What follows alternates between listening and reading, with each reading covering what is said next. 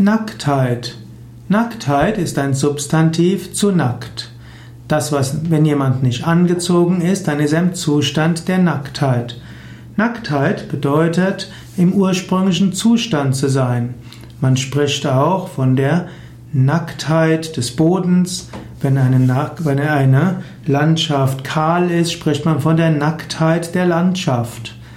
Man kann auch von der Nacktheit seiner Seele sprechen. Das heißt, man, man zeigt sich so, wie man tief im Inneren ist, ohne sich zu verstellen oder zu be bekleiden, also ohne zu allzu viel Höflichkeit.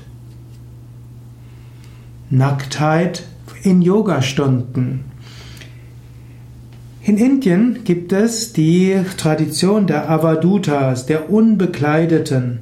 Hm, es gibt eine Gruppe von Mönchen, die ohne Kleider durch die Gegend gehen. Die werden auch als Digambara bezeichnet, das heißt die mit Raum bekleideten.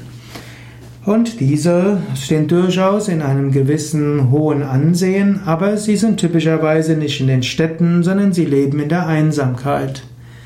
Ansonsten ist in Indien Nacktheit nicht so populär. In Südindien haben die Männer nackten Oberkörper, wenn sie in die Tempel gehen.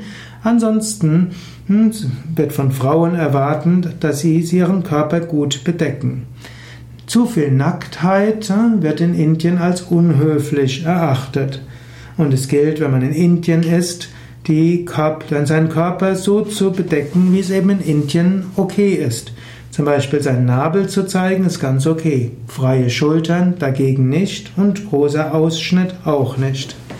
In Indien würde man sogar sagen, kein Tuch über die Schultern zu haben in einem Ashram oder Tempel ist auch eine Form von Nacktheit, die gesellschaftlich nicht so gerne gesehen wird. Im Westen gibt es so eine, ja, eine Yoga-Strömung, die heißt Nackt-Yoga. Die wird unter amerikanischen Nude-Yoga bezeichnet, aber es gibt dort durchaus auch schon eine Jahrzehnte Tradition in Deutschland. In Deutschland ist ja auch die, da wo die FKK, Freikörperkultur, eine gewisse Historie hat. Und hm, Hatha Yoga wurde auch von den gleichen Bevölkerungsgruppen geübt in den Ende des 19. Jahrhunderts und den 20er Jahren, die auch für FKK aufgeschlossen waren. Und so liegt es gar nicht so weit weg, dass man sagt, man so kann Yoga nackt üben. Allerdings bei Yoga Vidya haben wir kein Nackt-Yoga.